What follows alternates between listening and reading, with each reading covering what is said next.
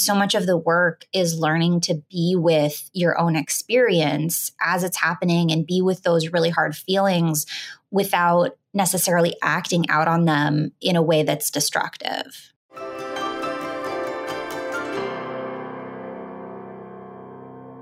The way we interact with the people closest to us, whether that be our children, our parents, or our partners, share many overlapping patterns. Joining me this week is mom and licensed clinical psychologist Dr. Marina Rosenthal. Dr. Marina specializes in couples therapy and helping partners with intense, complex, or destructive conflict patterns learn how to change the way that they fight. We'll talk about the parallels between our work as a couples therapist and a family therapist. And we'll talk about how you can use these all encompassing principles that we'll identify to help you navigate the most intimate relationships in your own life.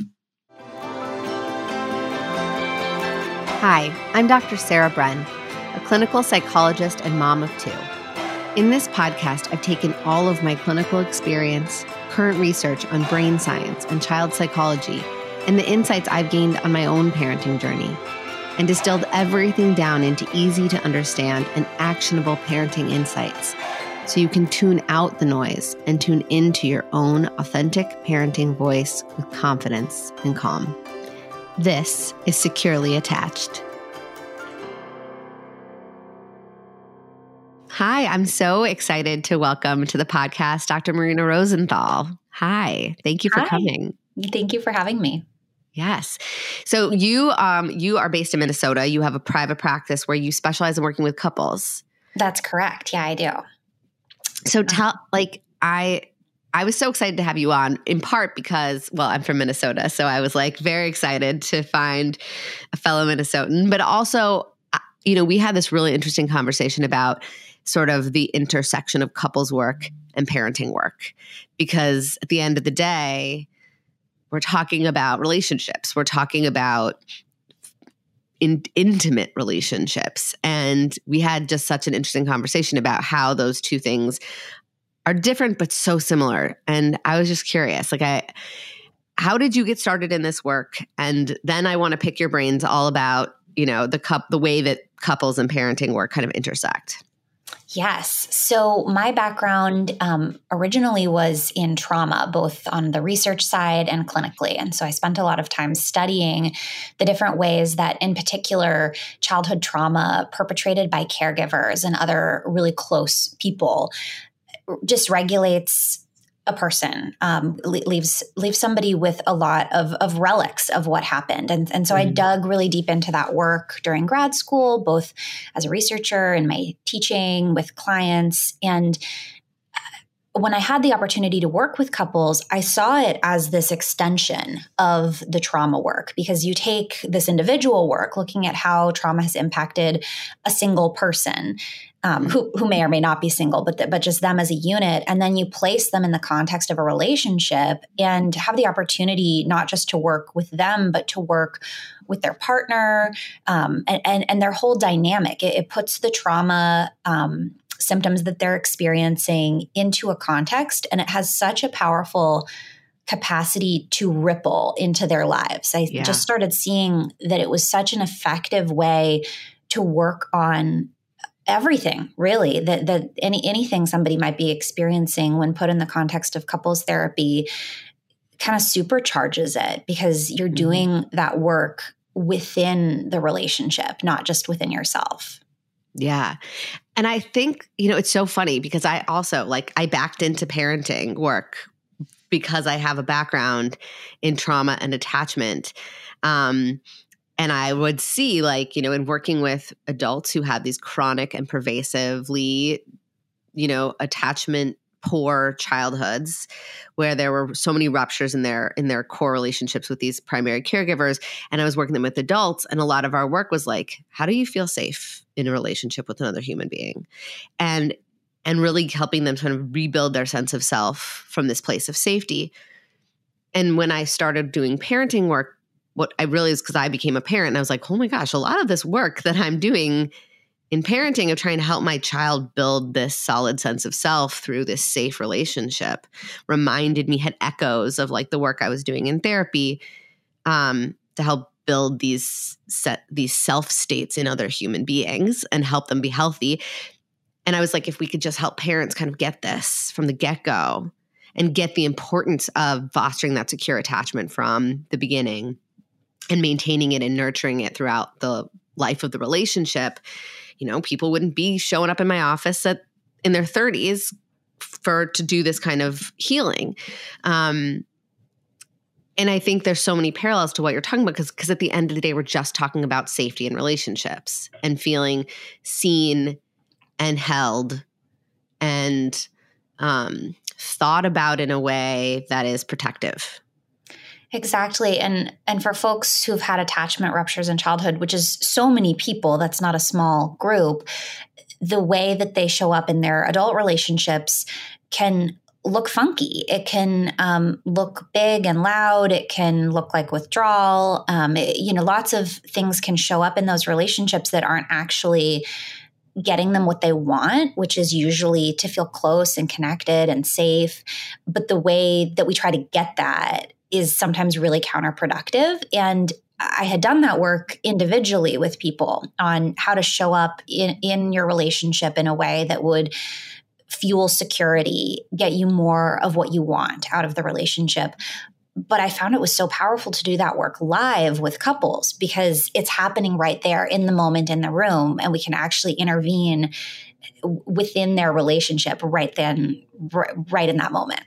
Yes. And like that's kind of what we do in parent work sometimes you know sometimes i see parents in like on like just the parents without the child but a lot of times we do family therapy and the magic is when we can kind of catch these misattunements in the moment or these moments of like mounting tension or frustration or dysregulation and we like can just explore it in that moment in this really safe environment and say, hey, what's going on here? What were you? You just made a face, right? Like you just twitched a little bit. What are you experiencing right now when your child did this thing? Like I saw your face change. Like what happened? And just have them go into that physiological experience of like watching their child do something that triggered them and be yes, able to that's, that's it. so much of what I do with couples is helping them notice what's going on for them in the moment.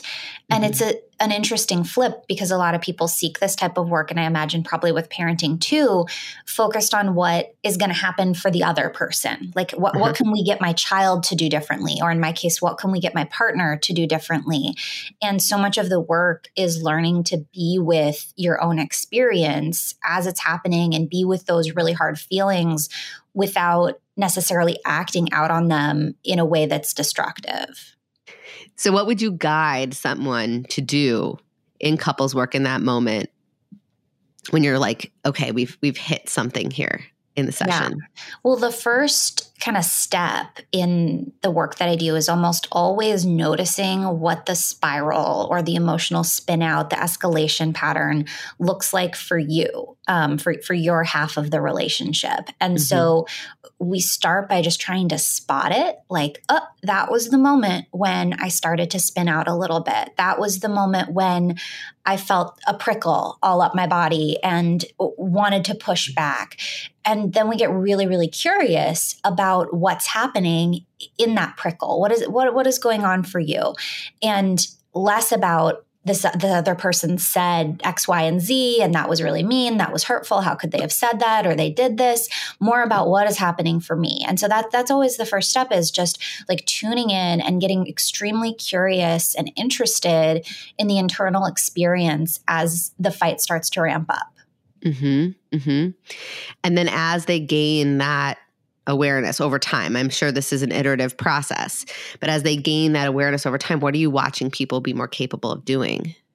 Well, the, I guess, successive approximation toward having a different fight is then being able to do some of that out loud in a collaborative way like oh we're falling into this fight again we're we're doing it again that this constant circular argument that we get into this unsolvable problem that we keep trying to solve I can feel it happening. Can you feel it happening right now too? And being able to collaborate in that mindfulness of noticing like, oh, we're spiraling out. Can we can we do something different? Can we connect instead?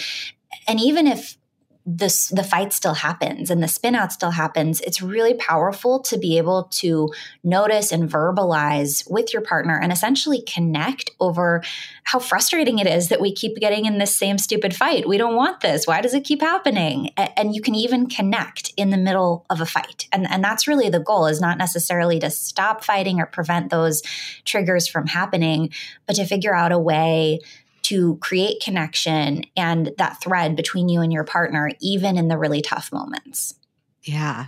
It's so funny because when I originally had thought about what this episode would be about, I was like, oh, the parallels between the couple's work that you do with two individual people in a, in a relationship, and then the parenting work that I do with two parents in a relationship. But when I'm hearing you describe this process, what I'm also hearing and another parallel is the parent and the child. Because when I'm working with parents on helping them understand how to help their child when their child is doing things that are so annoying or so irritating or so overstimulating for the parent or so scary or destructive or whatever, you name it, a kid's tantruming, a kid's running away from you at the park, a kid's, you know, smacking their sister, all these things. Like that is a fight between you and your child in a way. Like sometimes you're not you don't really realize because the, the, child's doing these behaviors on their own you know kind of in opposition to you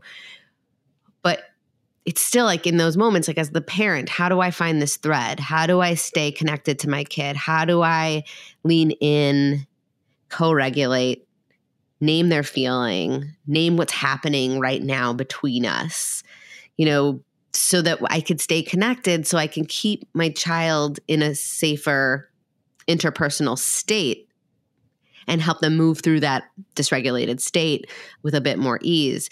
Obviously, like a parent child relationship is the the dynamics are you know the power differential is there. There's so much there's so much discrepancy between a parent and a child in a relationship and two individual adults in a relationship but there's some similarities there too i think.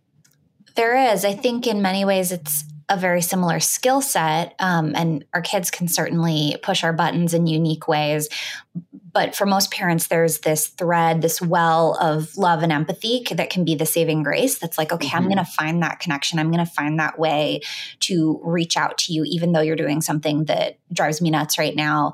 And sometimes we don't have that for our partners. And mm-hmm. Um, it, mm-hmm. it needs to be learned, it needs to be cultivated how to find that thread, that love that you have even when it, it, feels like it's gone out the window. Um, and, and, I work a lot with couples who get really um, messy in their fights, um, who, who have really big, loud fights, who do stuff during conflict that is kind of objectively unacceptable, but it's happening anyway. And so then here we are. What do we do with it?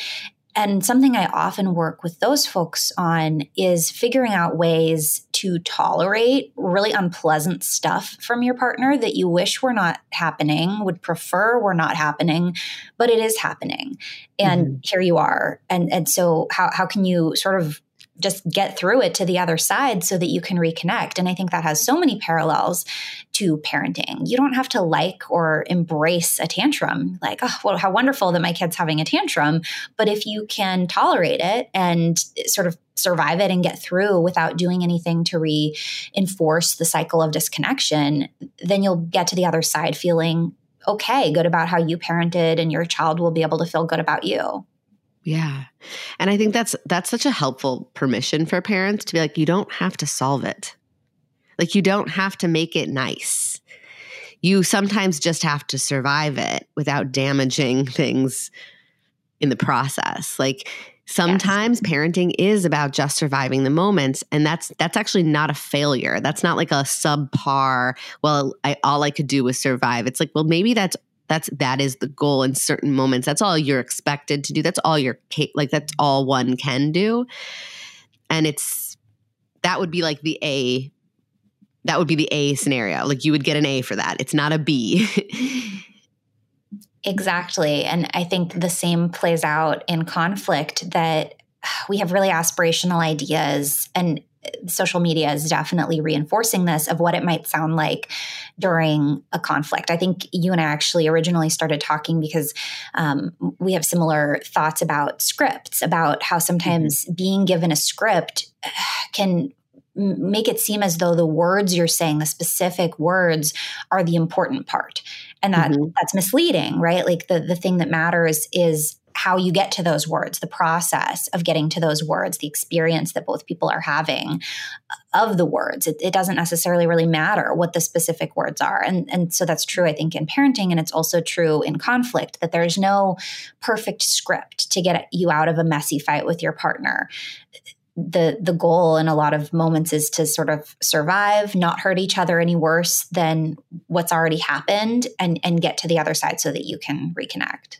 Yeah. And that's where I think repair comes in. And that's why it's so powerful. Because, you know, I often say that a relationship that has no conflicts, no rupture, doesn't have much opportunity for repair. And repair is actually what makes relationships intimate, profound, you know, more, have more depth to them relationships with a lot of ruptured with inadequate repair those are problematic because they don't feel safe and like that's that doesn't that doesn't work very well in the long run.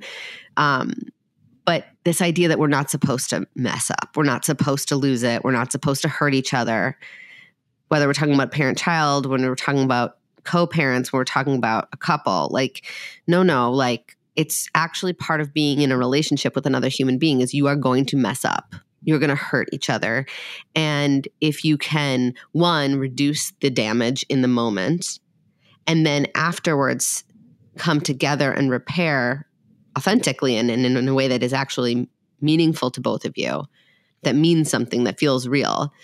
Um, that's kind of the best possible scenario.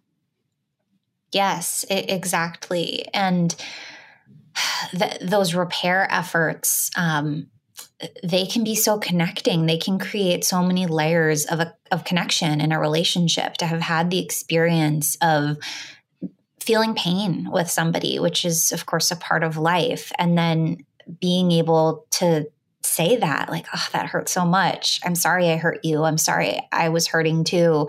And and have that that full circle. I, I think is really healing both in a parent child dyad and also in a couple.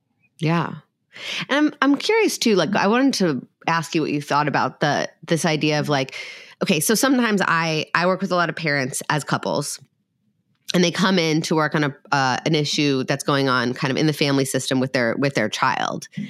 Um, but a lot of times it really becomes clear that okay, there's there's also stuff going on in the relationship between the parents. Either it's we don't we're not on the same page with how we parent, or we get in the trap of kind of undermining each other's parenting strategies, or maybe we're really not trusting each other, or we're not hearing each other, or uh, yeah, like I just am curious what you what you see and and how what your thoughts are on you know when parenting work may actually really be couples work. Yeah, I bet I see people sort of at the stage after they come to you. Um, because often people put off couples work for a really long time. It, it, feels like the thing that can be put to the side or moved down the road.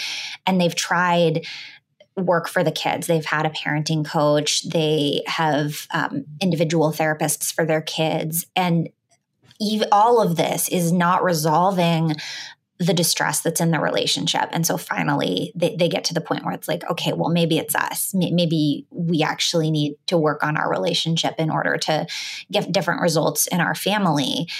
And it's often, I think, a struggle to get to that point. It doesn't always feel, I think, for parents like they have permission to explicitly focus on the relationship because there's so many other demands on us as parents. There's so many other pulls for our attention.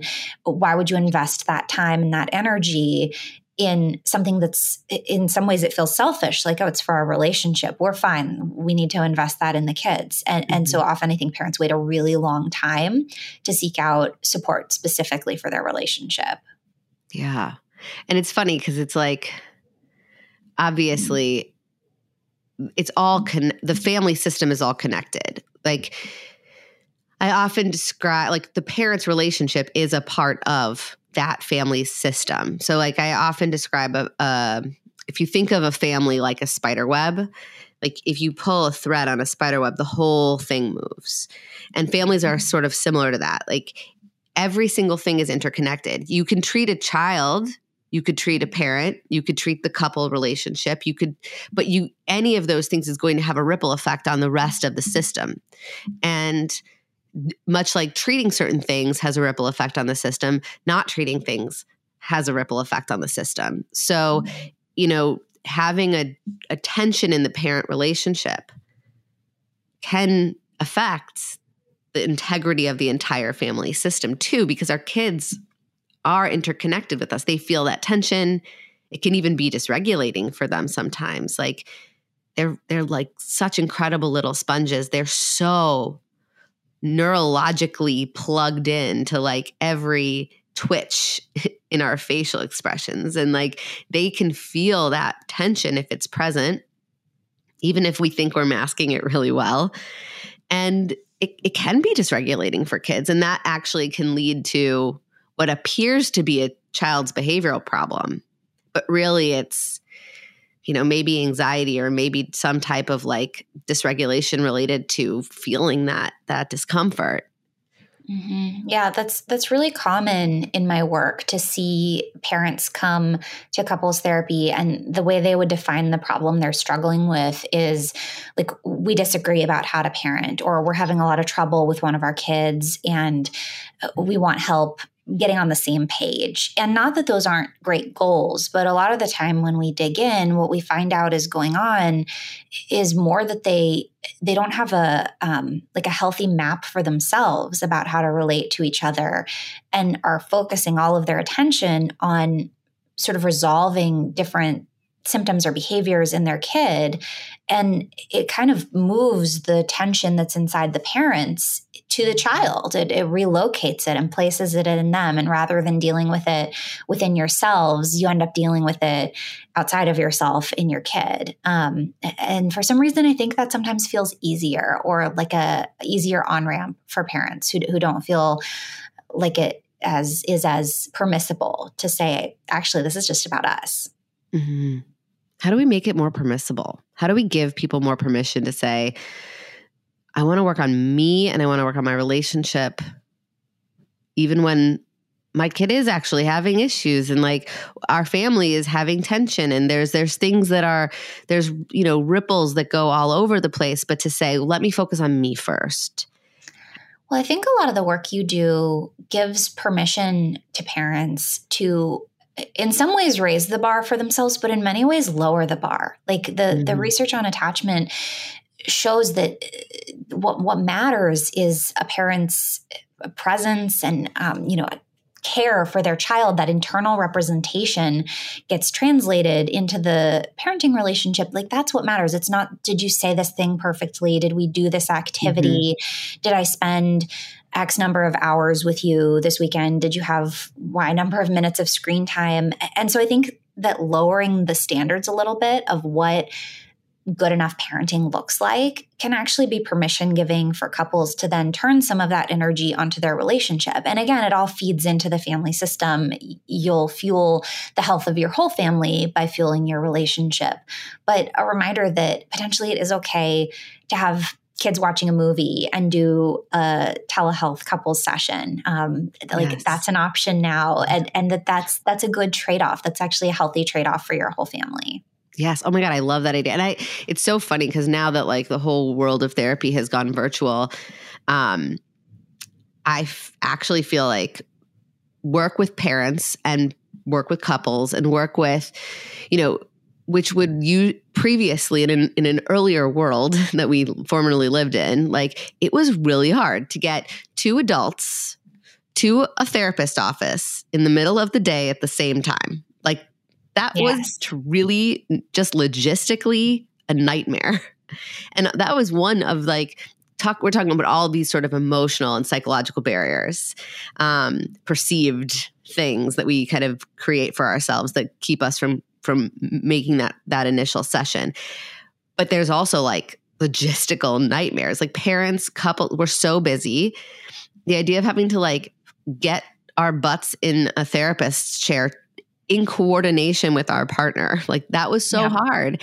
And now I think one of the silver linings of this, like, you know, transition towards telehealth, um, though the reason was not optimal, the fact that we kind of rallied and figured out a way to do it as a as a field has made it so much more accessible. And I think I see so many more parents and couples now than I ever did when I was in an office. I always, I mean, really, it was always one that could make it, you know? So we just I just did individual work in that way. And I think now I do so much more work with the with the with the parenting unit or the couple just because they can both stay in their offices or in their wherever they are they can click into that zoom and like just be together for 45 minutes.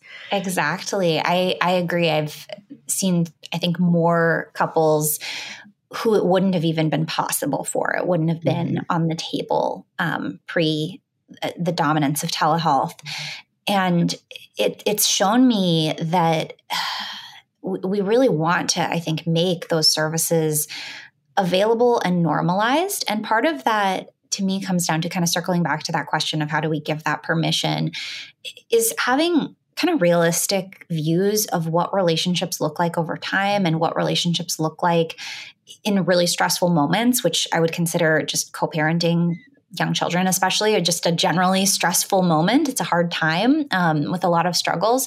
And I think people have a lot of shame about the fact that their relationship maybe doesn't look like what they think others' relationships look like, or mm-hmm. they're seeing advice out there that's like, my partner would never say that. My partner is never in a million years going to say, I hear you, honey. Thank you for sharing your feelings with me. That's just not going to come out of their mouth. And, and then there's this shame and, and dissatisfaction with the relationship. And shame, of course, then blocks any sort of productive movement. And so we just stay stuck. Yeah. Oh, I know. I, I that's actually a really interesting point that like we're allowed to not sound like that and still be in a healthy relationship and I, I, mean, I think this part of you, you know, we were talking about the scripts earlier, and this is a big thing that I talk about with parents is like you got to say it in a way that feels right to you. If you, if every single time, you know, your child does something you don't like, you say in this sort of mono robotic voice, like, I'm not going to let you do that. You have this choice and this choice. I hear you. But, you know, it's like technically those words are great. And I, and I use those and I encourage people to think about why those words are helpful. But if that's not the way you talk, then it's just not going to land for your kid. And like the same, I think, is true in couples work. Like we don't have, we see these scripts on social media for parenting and communicating with our romantic partner.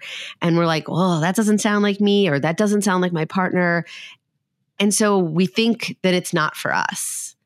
And in reality, like you were saying before, it's not what you say. It's it's the process, how you get those words in the first place. And if you have different words, but you're communicating the same message, which is basically, hey, I love you and I something's happening here and I'm going to stay right here while it happens because I'm not going to leave you. And also, I've got feelings about it, and you've got feelings about it, and we're going to figure this out together some iteration of that. It doesn't really matter what you say, it's always how you say it.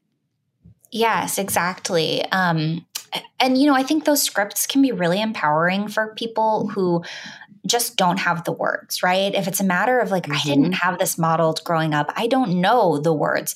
They can be wonderful. So I don't, I don't want to dismiss that. And I will work with couples on like, okay, literally here are the bumpers of this conversation. We're not going to yeah. go outside these bumpers. That can be really helpful too. But you're right. For some people, it feels really inauthentic, or maybe it doesn't feel inauthentic for one partner, but it does for the other. It feels fake and phony, like therapists speak. And we can get really focused focused on trying to get people to sound a certain way when maybe the really rough, messy way they're talking that can be okay too. That that can be connecting too. I have couples who are just spicier. Like the way they communicate everything comes with a little heat and a little bit of fire. And so uh, things that are technically like in a textbook would be like, oh, this is bad. You shouldn't yell or you shouldn't, um, you know, swear during conflict. They do that, but it's it's okay for them because they do that in the context of their actual relationship where this is how they sound. And trying to change that is kind of a losing game. And so instead we work with it and actually start with where they are, what they sound like, and shift the dynamic rather than shifting the words. Yes, that authenticity is so so more important than the actual words. Like I have a parenting course and I literally named it the authentic parent because the whole point was to help people really figure out how they sound and what their voice is and who they are and how they show up in the world with their children because that's actually the most important part. That's actually, like you were saying before, a precursor to security and attachment relationships is like, can you really authentically be yourself with this other person and for that to feel good to both people? Like in the idea that Mary Ainsworth posed about secure attachment, like the one of the things is that you have to be able to delight in your child. Like you have to enjoy it. You have to find a way for you to be really you and and find the parts of it that you love and that is what your child will then feel internalize and become their sense of self and so you have to you have to find the things you like about it you have to talk in the way that you really talk you have to be communicating a real truth whether it's to your partner or your kid because that's the only way you could have that security because you have to show up as a real person exactly. Yeah. And with couples, often they're attracted to one another because of their authentic self, right? like we mm-hmm. choose our partners for specific reasons and may really value a partner's intensity or fieriness. And then if in a conflict, they sort of robotically are like, I hear you. I am upset right now. I'm going to take a break. Um, none of which is bad or wrong, but for this particular person, it just sounds so fake. It's not going to work because it doesn't feel like your actual partner. And and people tend to really respond poorly in particular i think when they feel that their partners are um, just just saying what the therapist told them to say or mm-hmm. reading a script um, th- that's read as inauthentic. And then often people say well it doesn't count because you told me to say, i told you to say that and you just said what i said to say. Um, so yeah. so it doesn't actually get you what you were going for. Right. And i think the same is true for kids. Like a kid isn't going to be like that doesn't count but they might not feel it and if they don't feel it it just kind of goes right through them. Like if you mm-hmm. tell a kid to stop doing something or like going to help them to stop do something um, in a way that feels like, who are you? What are these words? Like you, this doesn't sound like you. It's actually probably going to make them a little bit more uncomfortable and a little bit less likely to lean in and listen. Like sometimes we just really have to show up with our kids as our real selves and say like, you know, say what it is we really mean I think there's, I mean, obviously I do. I mean, I even post s- scripts on Instagram, but I try to do it in a way that helps people understand the why behind it so that they can make it their own because you have to talk to your kid in a way that you really talk. They have to recognize you in that. Exactly.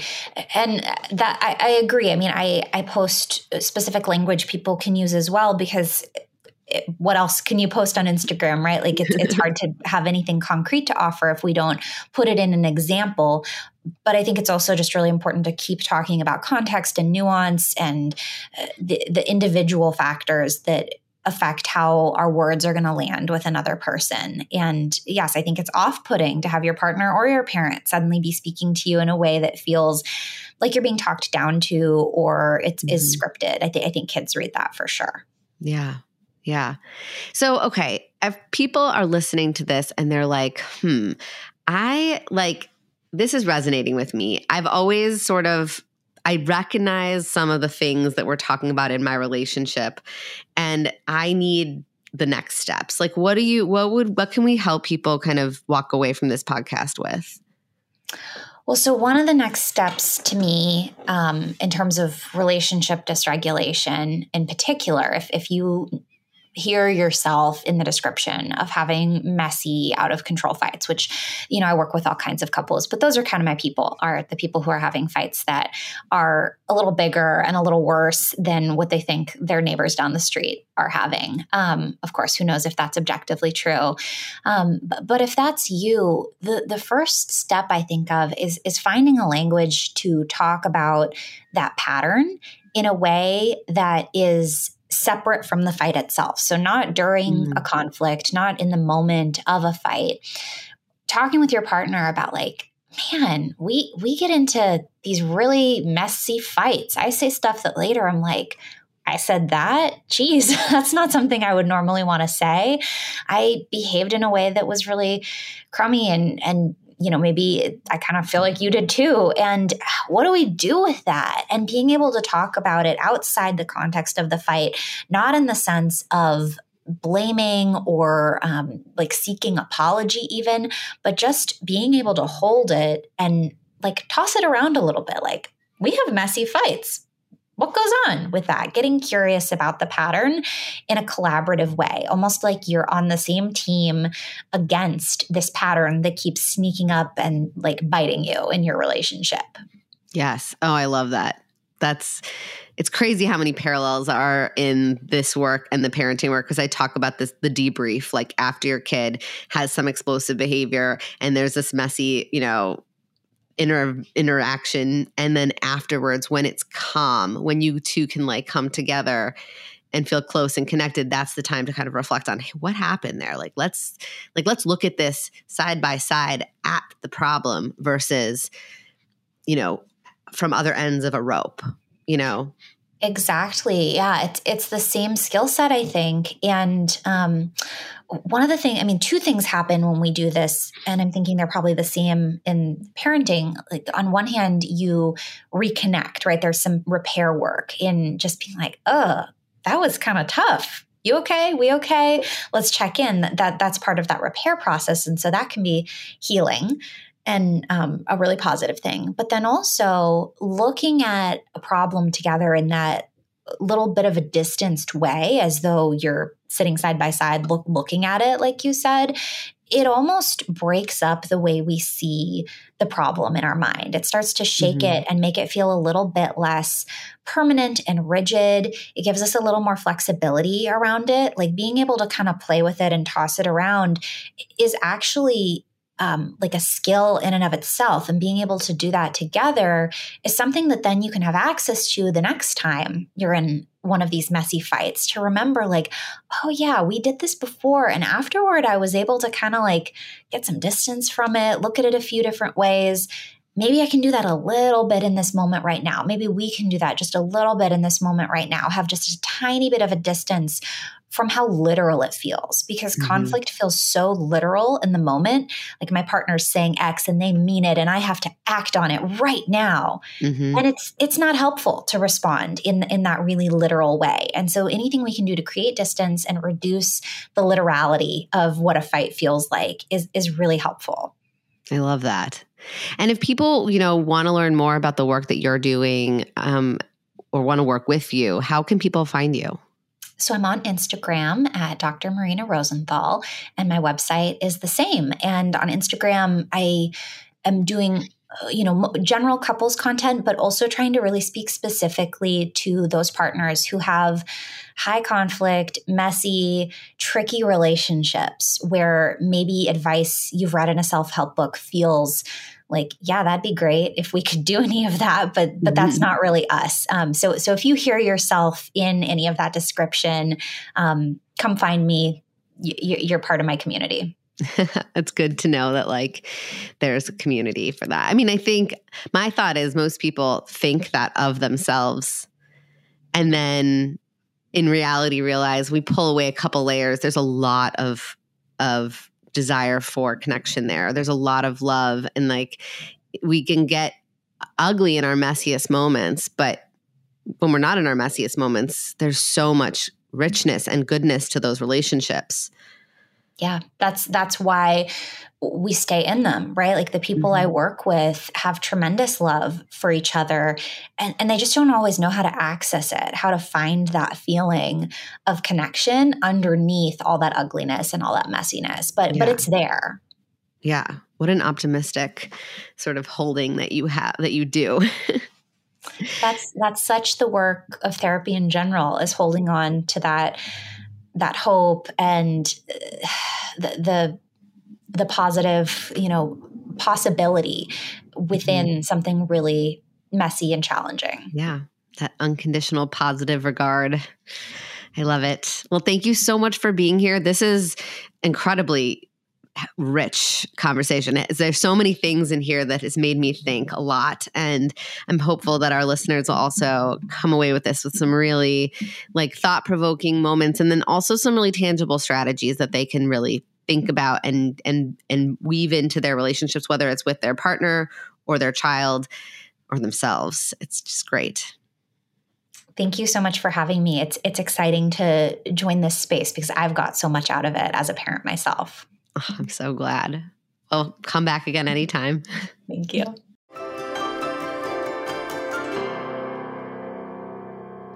Thanks for listening today. If you found this episode helpful, one of the best things that you can do to allow us to keep bringing you more shows like this one is to subscribe to Securely Attached on Apple Podcasts, Spotify, or wherever you stream your podcasts. And while you're there, go ahead and take a moment to leave a quick review. Your review makes such a huge impact and helps us to show up in searches so more people find out about our program. So I encourage you, if you haven't already, to please hit follow, then rate and review the podcast so we can continue creating more episodes and helping more parents to feel empowered, confident, and connected. Thank you so much for your support. And until next week, don't be a stranger.